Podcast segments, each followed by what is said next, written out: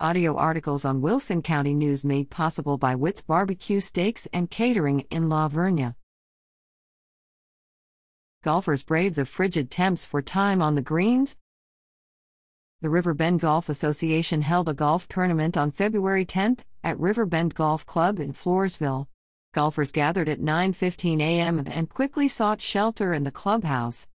After a short debate over concern of the cold weather, nine warmly wrapped members split up into three teams and teed off.